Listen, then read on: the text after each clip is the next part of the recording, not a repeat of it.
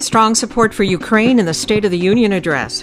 When the history of this era is written, Putin's war in Ukraine will have left Russia weaker and the rest of the world stronger. I'm Maureen Cavanaugh with Jade Hindman. This is KPBS Midday Edition.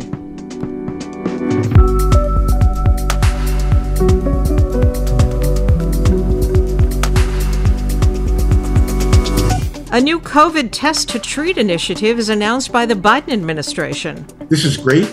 Uh, it will be for high risk people. Obviously, we'd also like it to be available uh, right at home, where delivered to the person's home without having to go to the pharmacy. The county funds doulas to help new black mothers, and no Padres home opener this month as the Major League contract dispute continues. That's ahead on Midday Edition.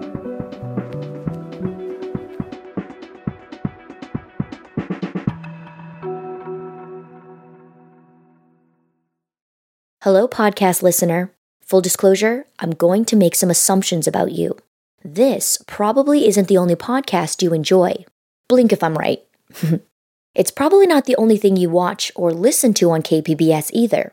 If I'm right about that, then I'm guessing you make it a point to check in on a regular basis to see what's new, take in the latest and greatest, and then you go back to your daily life until we happily come together again.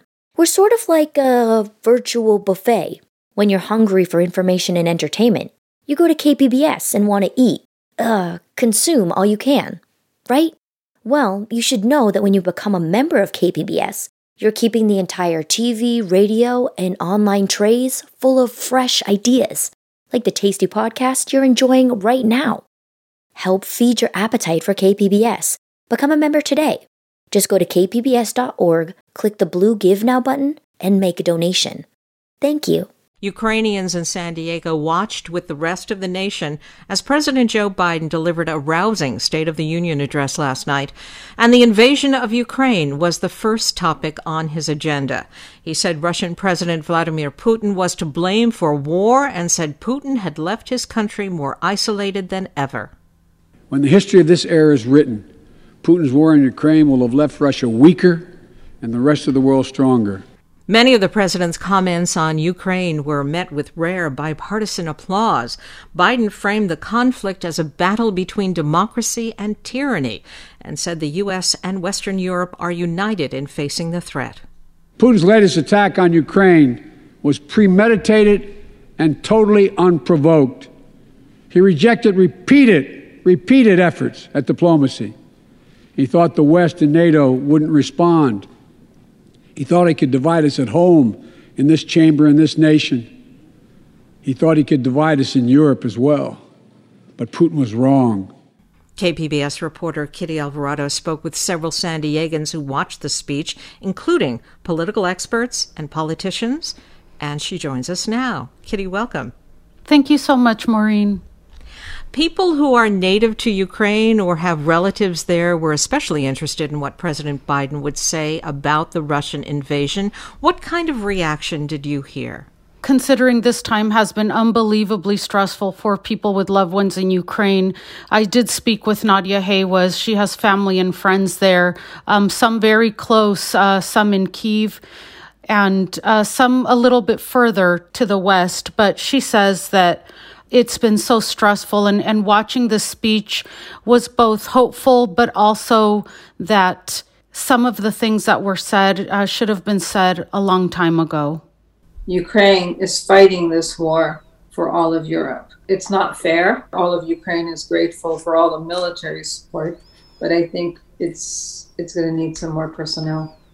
Did nadia say she'd been in touch with her relatives in ukraine she did. She has been in touch. I mean, they have been working around the clock to stay in touch and to find out what her family needs, but all of them are staying put. They don't want to Lviv, including their 80 year old cousin who is a professor at a university there in Kiev. And she said, I'm not leaving. She was recently hospitalized. She's set to be released on, on Friday, but she doesn't know how she's going to get to her sister's home in, in leave. So it's very stressful for them just trying to figure out um, and just not knowing if their loved ones are going to be safe. Now, the president announced last night that the Russian economy has already declined by 40% because of sanctions, and the U.S. Department of Justice is going after what he says are ill gotten gains the yachts, the luxury apartments, the private jets of Russian oligarchs. What does Nadia think about the tough sanctions that have already been introduced? She says she's really happy this is happening but she just feels this group these this group of oligarchs have gotten away with so much for so long. And she just feels that all of this tough action should have been taken a whole lot sooner because maybe all of this could have been prevented. And uh, she says she feels that Americans uh, should not buy one more drop of Russian oil. She feels that should have been added, as well as the airspace above Ukraine should be shut down. And she just really feels so strongly that the NATO allies should send troops. She says Ukraine has been left to fight the, the world's bully all by themselves. What about the message that President Biden sent? Do experts say he hit the right note on Ukraine? Well, the professor I spoke with, Professor Corrine Hoare, who specializes in White House communications, said the president had the perfect balance of toughness, resolve, and compassion for the people of Ukraine and, and for Americans here at home. She said the State of the Union was geared towards an international audience and specifically for Putin himself and uh, any of his ilk who are thinking that this is a good idea. And uh, the difficult thing is now, she says, will be how Putin will react to these sanctions and this these words, these tough words. But will it make this you know man who seems already off the rails do something worse? That she says there's no telling, but she feels that the president did do his job last night, and she says he did it well. Now, one aspect of the State of the Union noted by almost everyone was the outburst of bipartisan applause for the U.S. support of Ukraine. Republicans gave Biden a standing ovation, something that is almost unheard of these days. What was the reaction within the San Diego congressional delegation? In particular for uh, Congresswoman Sara Jacobs. This was her first State of the Union address, and she was there during the insurrection of January 6th. And she had so many things on her mind. She had to be ushered out of that exact same location. She sat near where she sat on January 6th. And she said that so many things were going through her mind. So being there for her was about overcoming trauma being proud to represent San Diegans. And she said the atmosphere there and the love and support for Ukraine was absolutely beautiful. And she said uh, it, it felt good for uh, because for so long so many people have been so divided and to feel that unity uh, for the ukrainian people uh, for that moment she said it was really special. For me it was really important to have president biden address the situation at the top show his clear and steady leadership through this crisis and also that what we're doing here is not only about ukraine it's about standing up for democracy against autocracy I've been speaking with KPBS reporter Kitty Alvarado. And Kitty, thank you so much. Thank you so much.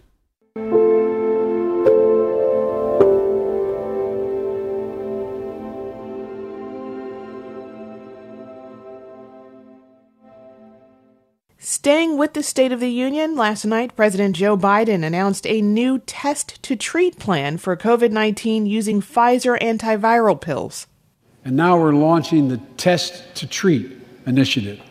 So people can get tested at a pharmacy, and if they prove positive, receive the antiviral pills on the spot at no cost. Joining me to talk about this and more of the latest issues around the COVID 19 pandemic is our regular guest, Dr. Eric Topol, Director of the Scripps Research Translational Institute in La Jolla. Welcome back to the program. Thanks, Jay. Great to be with you again. So let's start with this announcement from President Biden. Why is a test to treat plan like this needed? Well, this is uh, a significant part of a new 96 page plan released today. Uh, it is certainly, certainly something we need. That is, uh, Paxlovid is in short supply. It is a very potent pill that's safe, that has a near 90% reduction in hospitalization. Uh, but when it gets into better supply, the plan is later this month at CVS and Walgreens at least some of the stores, to have this test uh, to treat uh, loop available so that if you had symptoms of COVID, you could get a quick rapid test and a prescription for the five day treatment. This is great. Uh, it will be for high risk people.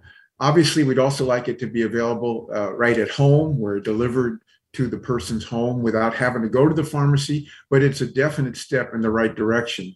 It does require uh, coordination with pharmacists because this medicine, while highly effective and safe, has some significant interactions with common medicines that the, the pharmacist and physician will need to be aware of when that occurs. So, you, you mentioned that coordination. Uh, how well do you think this plan will work? It's something we want to do. It's a really uh, innovative plan. It's one of the best things that has been initiated by the administration since the pandemic began. Its only real uh, limitation is that the supply of the pills is so limited right now. As you mentioned, the test to treat plan is just one of the strategies the Biden administration is announcing as part of the national COVID 19 preparedness plan. Um, what else are you seeing in the plan that uh, you think will address unmet needs? Well, there's many components, uh, things like countering misinformation, which has never been taken seriously uh, by our administration and has led to a very limited vaccination that is we're 57th uh, in boosters and 64th in the world in countries for primary vaccination. We have to get that markedly improved. Uh, there's better digital capture and surveillance that's planned. Uh, things like uh, a pan coronavirus vaccine that we're working on at Scripps Research and many other academic centers uh, in the country. These are some of the priorities laid out in the plan, and, and they're really important ones. Mm. Also, this week, masking in the state is now recommended for everyone, regardless of vaccination status. CDC guidance on masking says to wear a mask indoors in public in communities with high rates of transmission, like we have in San Diego and Imperial counties. From your perspective, is recommending masks enough at this point? Well, Jade, you you really nailed it because we are a high transmission uh, place right now in San Diego County. So um, the recommendation may not be strong enough, but hopefully uh, people will have the, their own good sense to wear a mask indoors, particularly people who are vulnerable of advanced age. Obviously, if they're immunocompromised, they're very sensitive to this issue. But we're not at a point to abandon masks, uh, not in San Diego, not until the circulating virus is much lower than it is today.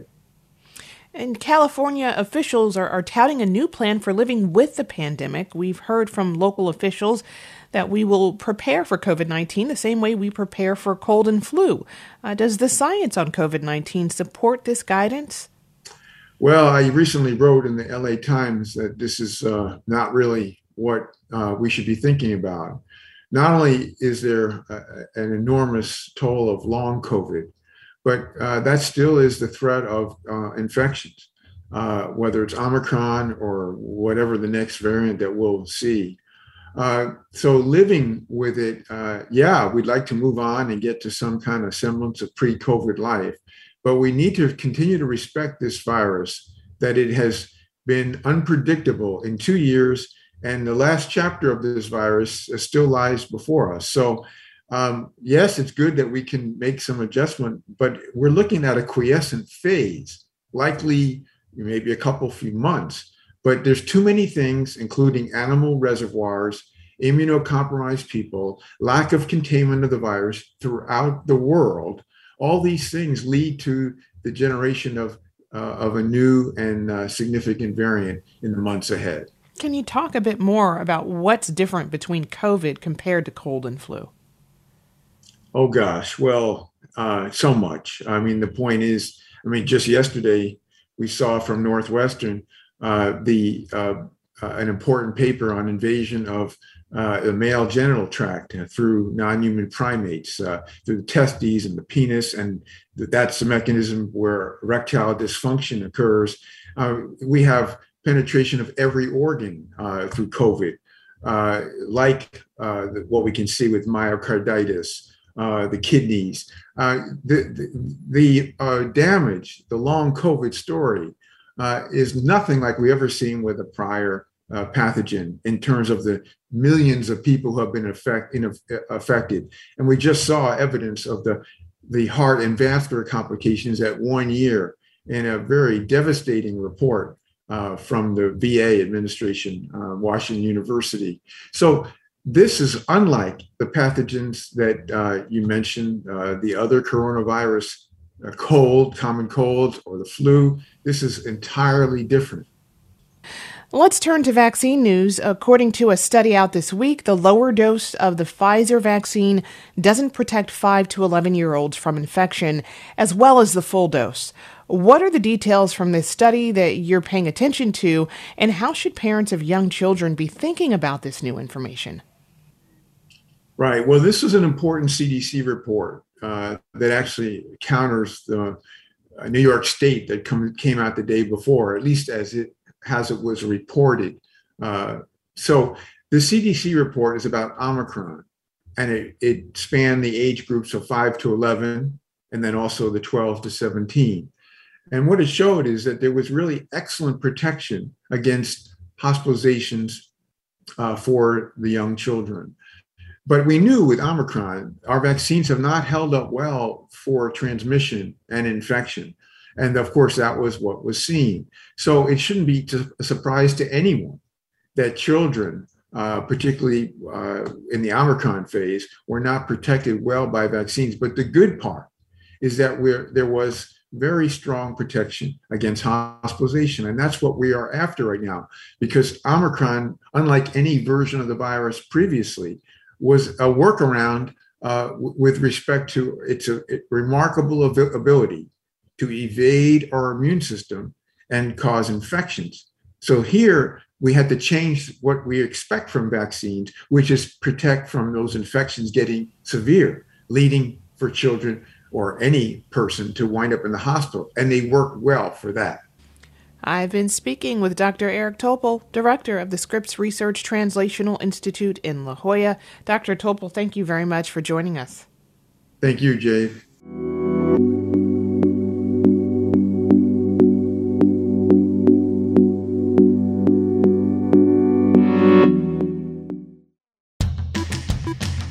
Hi, I'm Beth Accomando, KPBS arts reporter and host of the Cinema Junkie podcast.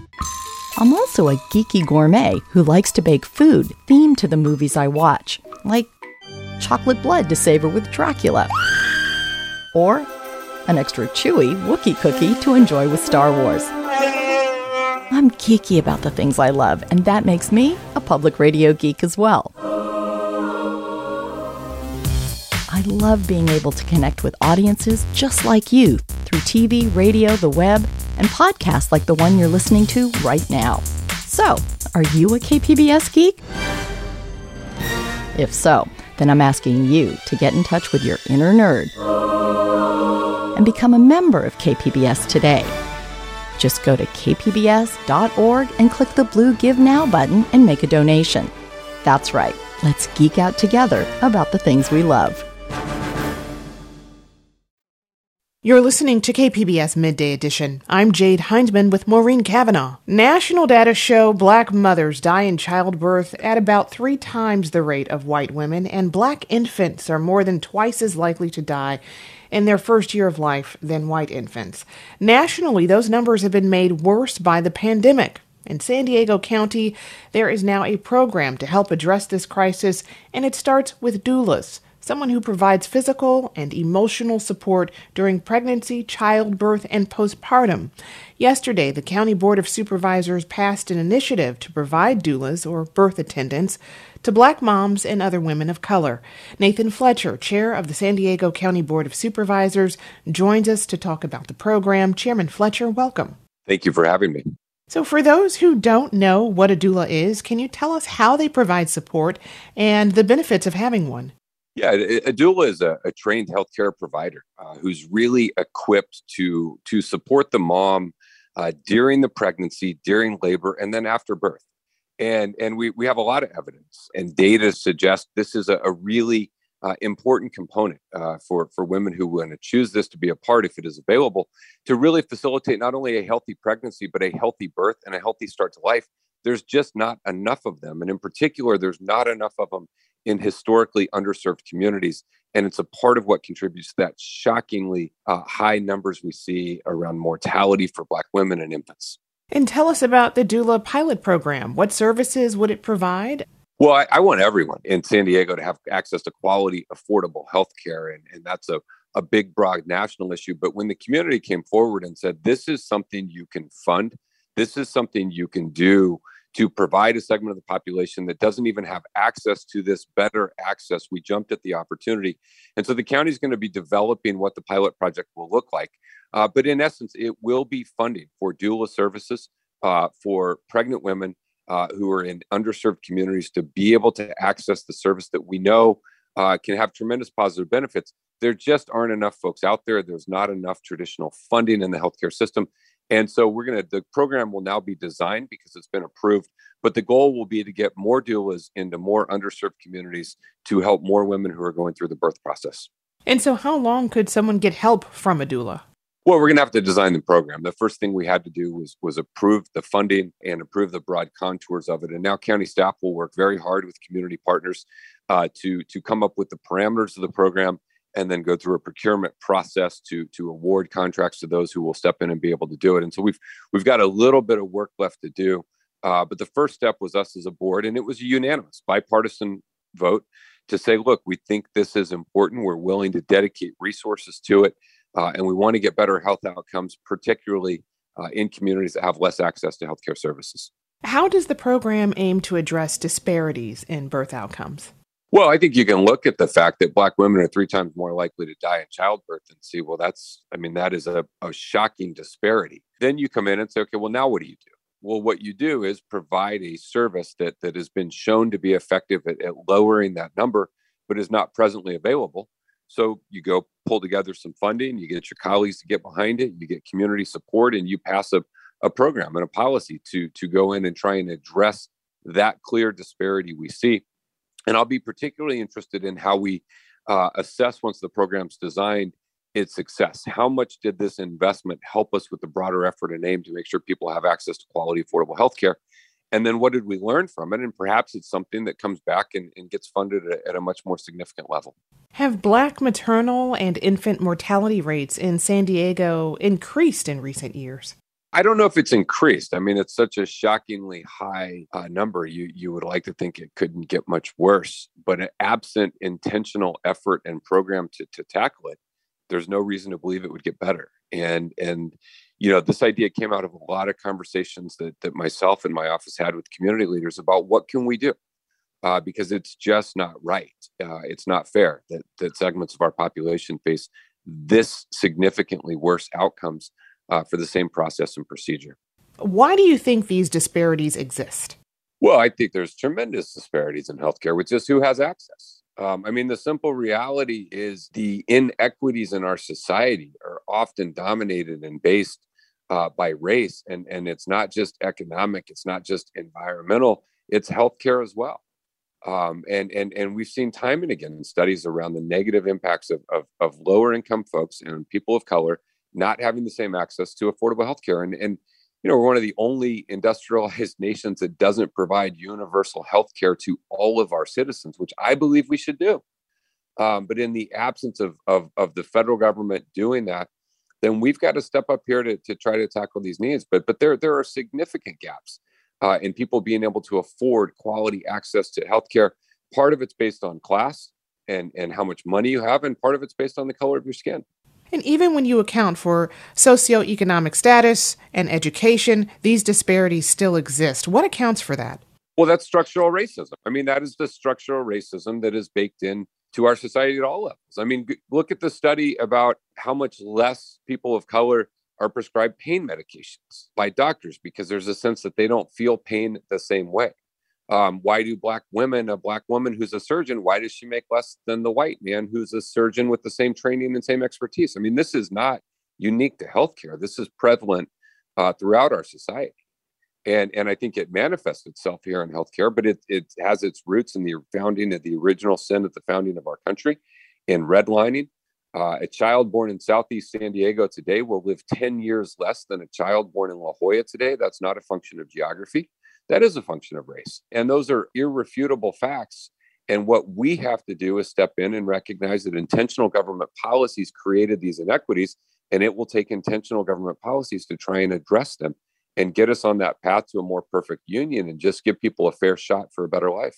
Uh, what are the next steps in getting the new county doula program underway, and how can people sign up for the program? So, the county's in the process now of designing the uh, contours of the program, what it will look like. Uh, then they will go out through an open and transparent procurement process uh, where community providers and doula providers can bid on being able to do this work. Uh, then the contract will, will be awarded uh, and the services will begin to be administered. So we've got a we've got a little a little bit we've, we've got a little little ways to go uh, until we we get to the point of, of, of this up and running. But we took the most important first step, which was the board saying we're going to commit the funding and we're going to move forward with this program. I've been speaking with Nathan Fletcher, chair of the San Diego County Board of Supervisors. Chairman Fletcher, thank you very much. Absolutely, thank you. California could become the first state in the country to expand health coverage to all low income immigrants in the state. Right now, most undocumented adults still aren't eligible for Medi Cal coverage, and it's forcing some families to make life and death decisions. Valley Public Radio's Maddie Bolaños spoke to one of those families in Fresno County.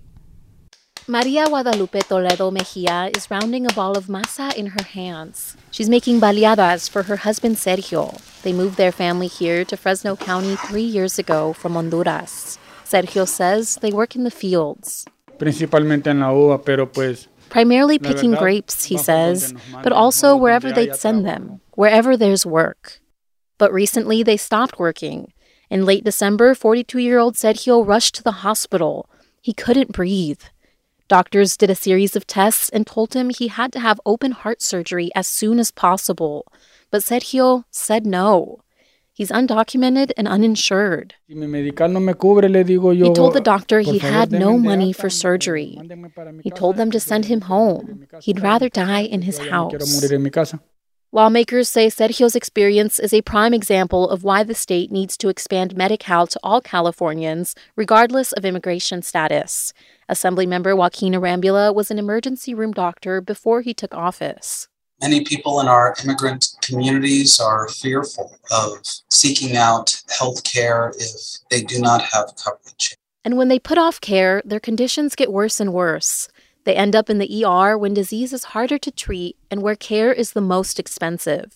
And it's costing you, the taxpayer, a fortune. Governor Gavin Newsom says expanding Medi Cal coverage will save money in the long run. If you care not just about values and principles of morality, but if your only values and principles are advanced through economics, then that alone should be an argument in favor of universal health care. The campaign to expand Medi Cal to all low income, undocumented residents started nearly a decade ago. The state began by covering undocumented kids, then young adults, and this year people aged 50 and older will be able to sign up. Covering adults aged 27 to 49 would be the last step toward expanding insurance to all Californians. The California Republican Party did not approve of Newsom's overall budget proposal, describing it as woefully short on solutions for the problems plaguing Californians. Back in Fresno County, Lupita washes her hands before cleaning the wounds on Sergio's chest. He ended up going through with the heart surgery, but Lupita says they live in dread, waiting for the medical bill. Eh, They're lost, she says. They don't know if or when they are going to be charged for the follow up appointments. Pero sí me gustaría que los demás lo alcanzaran, porque la verdad sí sería de muchísima ayuda, créamelo. Doctors say Sergio will be out of work for at least five months. He says he hopes the Medi Cal expansion is approved so that others won't have to go through what he's been through. That was Mari Bolaños reporting for the California Report in Fresno. The Padres will not be opening their season on March 31st at Petco Park. And for the first time in 27 years, Major League Baseball is canceling games due to a labor dispute. Both the league and the players' unions say losing games was the last thing they wanted, but the latest round of contract talks broke down on Tuesday afternoon. Here's MLB Commissioner Rob Manfred's announcement yesterday after the league and its players were unable to come to an agreement. I had hoped against hope that I would not have to have this particular press conference in which I am going to cancel some regular season games. The owners say talks won't start again until Thursday. The labor dispute and lockout has now lingered on for months, disappointing fans and leaving a highly anticipated San Diego Padres season hanging in the balance. Here to tell us more is the Padres beat reporter for the San Diego Union Tribune, Kevin Acee. And Kevin, welcome. Thank you for having me.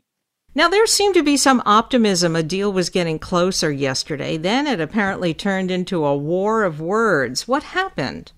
Well, they just got back to business as usual. Uh, these things tend to devolve into rhetoric. Uh, now, often that is a precursor or a sign that things are about to, you know, get resolved and people are about to compromise. But this just keeps going on and on and on. I do believe the owners we're negotiating and would have got a deal done, but far more on their terms than on players' terms. And I do not believe that there's any way to interpret it. This is, you know, my educated speculation, talking to a lot of people. There's no way to dispute that the owners, that MLB was playing a public relations game, as they often do, trying to make it seem that they were trying to get something done. They are losing the PR war throughout this. Well, here's what the MLB Players Association's executive director, Tony Clark, had to say yesterday. Players want to play. We, we all know that. But the reason we're not playing is simple a lockout is the ultimate economic weapon. In a $10 billion industry, the owners have made a conscious decision to use this weapon against the greatest asset they have the players. So obviously, money is at issue here. How far away are the parties, and why don't we have a deal yet? We don't have a deal because the owners have not budged on the competitive balance tax. And that is kind of a soft or a de facto salary cap, or at least the owners treat it that way. Major League Baseball is the only pro sport uh, in North America or the major sports that does not have a salary cap, but there is a threshold at which you go over that and you are uh, fined. And the more consecutive years that you're over it, the stiffer the penalties. Last year, only the Padres by a little bit and the Dodgers by a lot went over that and five other teams came very close to it. It does seem anecdotally at least that the owners do treat it as a salary cap and they have not budged on that number and the players insist that they do. Uh, i believe you know when it comes down to it that's about it though. This fight has always been for players about getting younger slash inexperienced players more money and getting it sooner. And the owners have come up quite a bit on that. There's some small issues there. But basically that those are the two big sticking points. Now what exactly has been canceled so far for two series. You know, you can't cancel one baseball game at a time. So it'll be a week at a time, perhaps two weeks at a time. For now, they canceled two series. For t- some teams, that's seven games. For some, it's six at the start of the season. And so for the Padres, it was four games against the Giants. Then they had an off day and then two games against the Rockies, all of those at Petco Park. So as of right now, their season would begin, uh, what is it, on the 7th of April. I don't think that's going to happen. I guess the teams or the two sides could get together tomorrow, hash something out here in a day or two, and maybe then we, but that is not the projection that most people are talking about within the game right now. Hasn't the baseball season been shortened for a couple of years now? In 2020, it was shortened to 60 games uh, due to COVID. That was very contentious between the two sides. Everybody lost a lot of money in that one. It uh, it was seen as a precursor to to this uh, battle here. And last year, no, there was obviously thought going into it. Spring training was somewhat uh, shortened, but not really. Um, and you know, we knew this was coming, and that's one of the real unfortunate things is it was so avoidable yet here we are, and yeah, it's it's really a, a sad thing. Not just because we're losing games now, but as has happened before, I think they're going to lose some fans too. Now, is this anticipated as a promising season for the Padres? It is, though anyone who followed last year, last year was highly anticipated. The Padres, quote unquote, won the offseason, made a lot of trades, signed some players, and they were anticipated to be one of the top two teams, top two, three teams in Major League Baseball. And they were for much of the season. And then it sort of fell apart. So there are big questions about this year's team. There's some player positions that they need to be able to uh, fill. But the thought is that they are going to uh, be, again, a good team. Now, other than the teams and the players, who else will be hurt financially by the loss of these games? Certainly the people that work at stadiums. Uh, and honestly, you can hear the deflation in my voice. Uh, they're the ones who've been hit the hardest by the last two years. So last year was a full season, but early on, the Padres' first 34 games, and most teams' games to about the middle of the summer there was a limited attendance, which then meant you needed fewer people working concessions, fewer people taking tickets, uh, fewer people, gosh, selling tickets. And so, and then in 2020, they only played 60 games and there were no fans. So here we are, a third season where the lowest paid people in the whole baseball economy are again going to feel this the most. And it impacts local businesses around Petco Park too, doesn't it? without a doubt. If you've been uh, downtown in the Gaslamp when there's not a baseball game or when there is a baseball game, you can you can see the difference uh, on especially on a weeknight, and that hurts people. There are also people in all the towns where there have been where spring training usually would be going on. Now they'll eventually get their three or four weeks, but they don't get their six weeks of uh, fans making pilgrimages out there, and it's uh, it's a time when everyone's having fun and in a good mood, and you know people make days and weekends of it, and it is an influx to the economy of, of those cities as well. You said that there might be a loss of some fans due to this labor dispute. What are you hearing from Padres fans? Overwhelmingly, people are angry, and mostly it is at the owners, but regardless, they're upset. Many and I've received dozens of emails today saying that they won't go back. History tells us that many of them will, though it may take a while and some of them will not.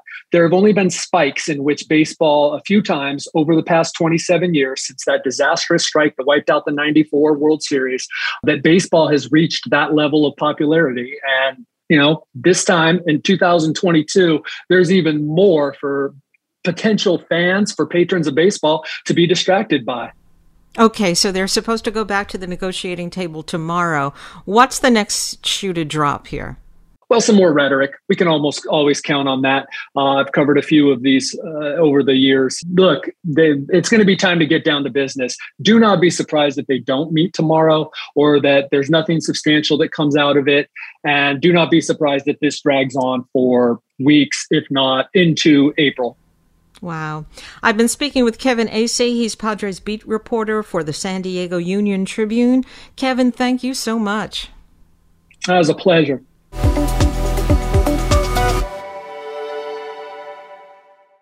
Public radio programs attract educated consumers and business decision makers. You can reach this highly desirable audience with your company's marketing message on KPBS. Isn't it time to make our listeners your customers? Find out how by calling 619 594 5715 today. You're listening to KPBS Midday Edition. I'm Jade Hindman with Maureen Cavanaugh.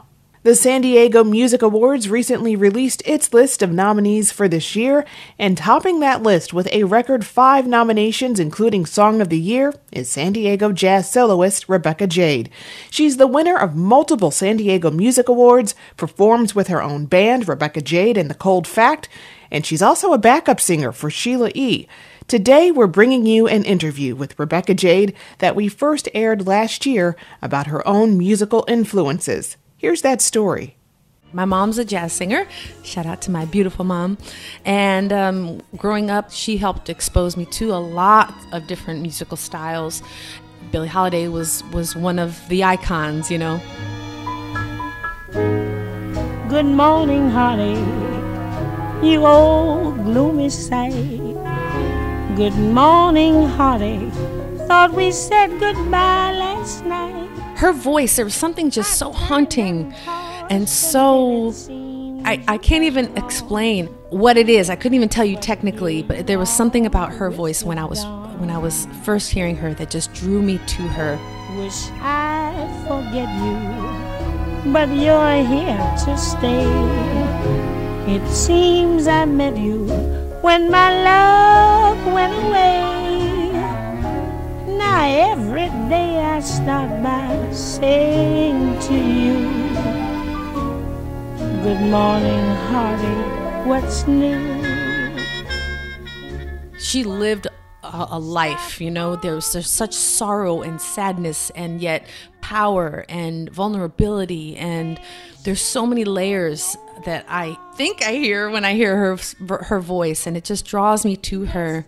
And so it kind of reflects in my writing. I don't know why, but I just I always tend to write love songs or yeah, I try to write songs that are encouraging and empowering as well, but I also tend to to have a lot of like love songs or heartbreak songs and I think that being a fan of Billie Holiday almost gave me the permission to be comfortable to do that, you know? Yeah, she was one of the first voices that, that just really stuck into my, my ear, my soul, my, my heart. Good morning, Holly, sit down.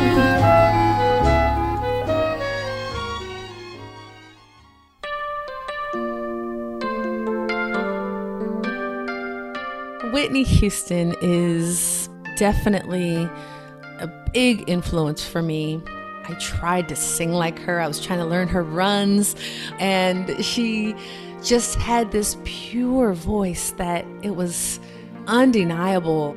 All at once,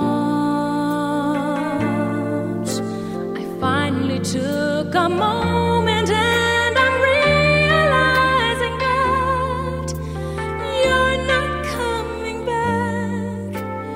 And it finally So all at once was just one of those songs that I just loved the melody and I just loved the way she sang. I loved the way she sang everything. I just remember that being one of the the songs that was not really, you know, you know everybody knew I want to dance with somebody and greatest love of all, but I think this one was just one of those that was not as popular but was such a great song when she passed, I remember going, you know, like a lot of people do, oh, I want to reminisce on.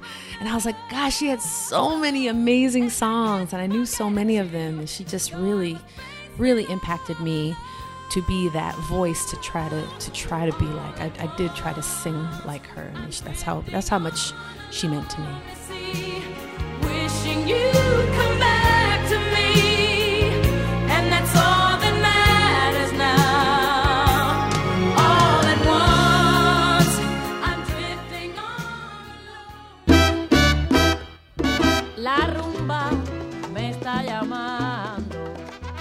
Celia Cruz is one of gosh she she was just she kind of is more of a representation of the style of music that my my mom and I listened to a lot. Uh, I was partly raised in Puerto Rico.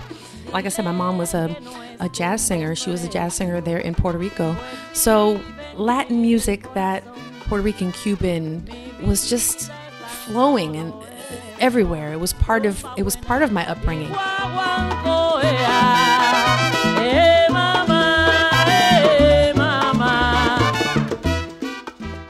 When we moved to um, California, it was just one of those like we always still played that music a lot when it was time to do something, to make dinner, to get ready for something. We were always playing Celia Cruz and Tito Puentes, and it was part of the catalog of my upbringing.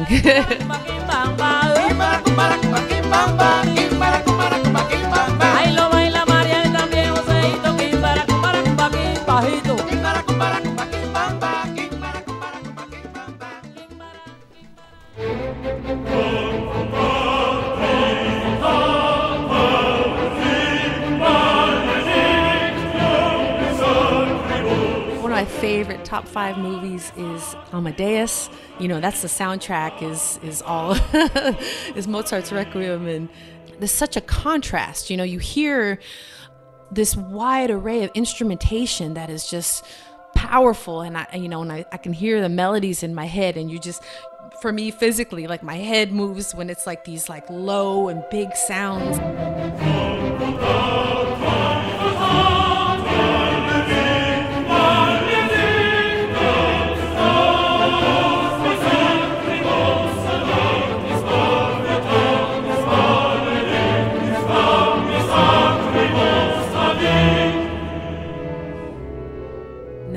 player comes in and and then or there's a lead vocalist that that is takes this you know this part and it's just there's something that is just so moving and it's incredible to see it and feel it. I just i just love it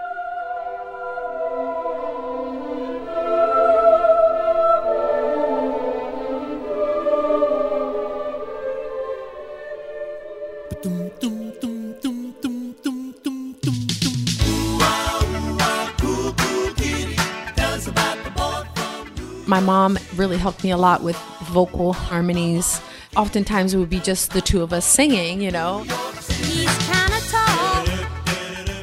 As I got a little older, she started to share with me bands like Manhattan Transfer, where vocals are just almost the instrumentation. You know, they, they are. They are the, the main instrument.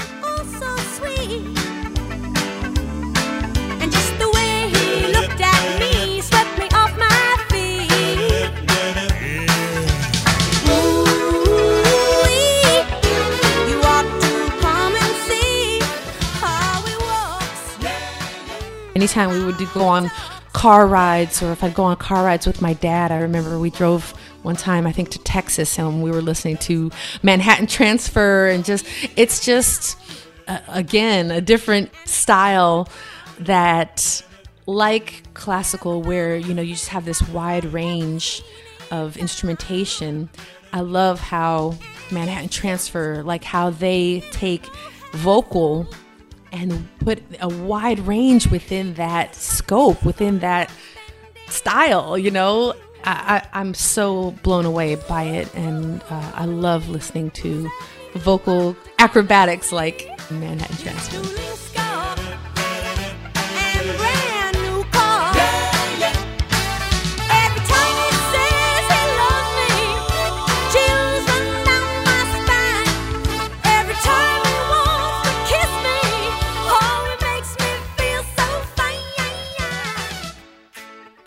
Truly believe that the Mozarts and the Take Six and the and the Manhattan Transfer that all reflects still into the shows that I do, either with Sheila E. or my own stuff, Cold Fact, and all it all relates uh, 100%. So I encourage people to keep at it if there's any doubts within yourself of, you know, oh, I don't know how this is going to help or contribute. I truly believe it all contributes in some form or fashion. So to stick with it, and uh, at some point it manifests itself to reveal that that it was uh, it was part of your evolution.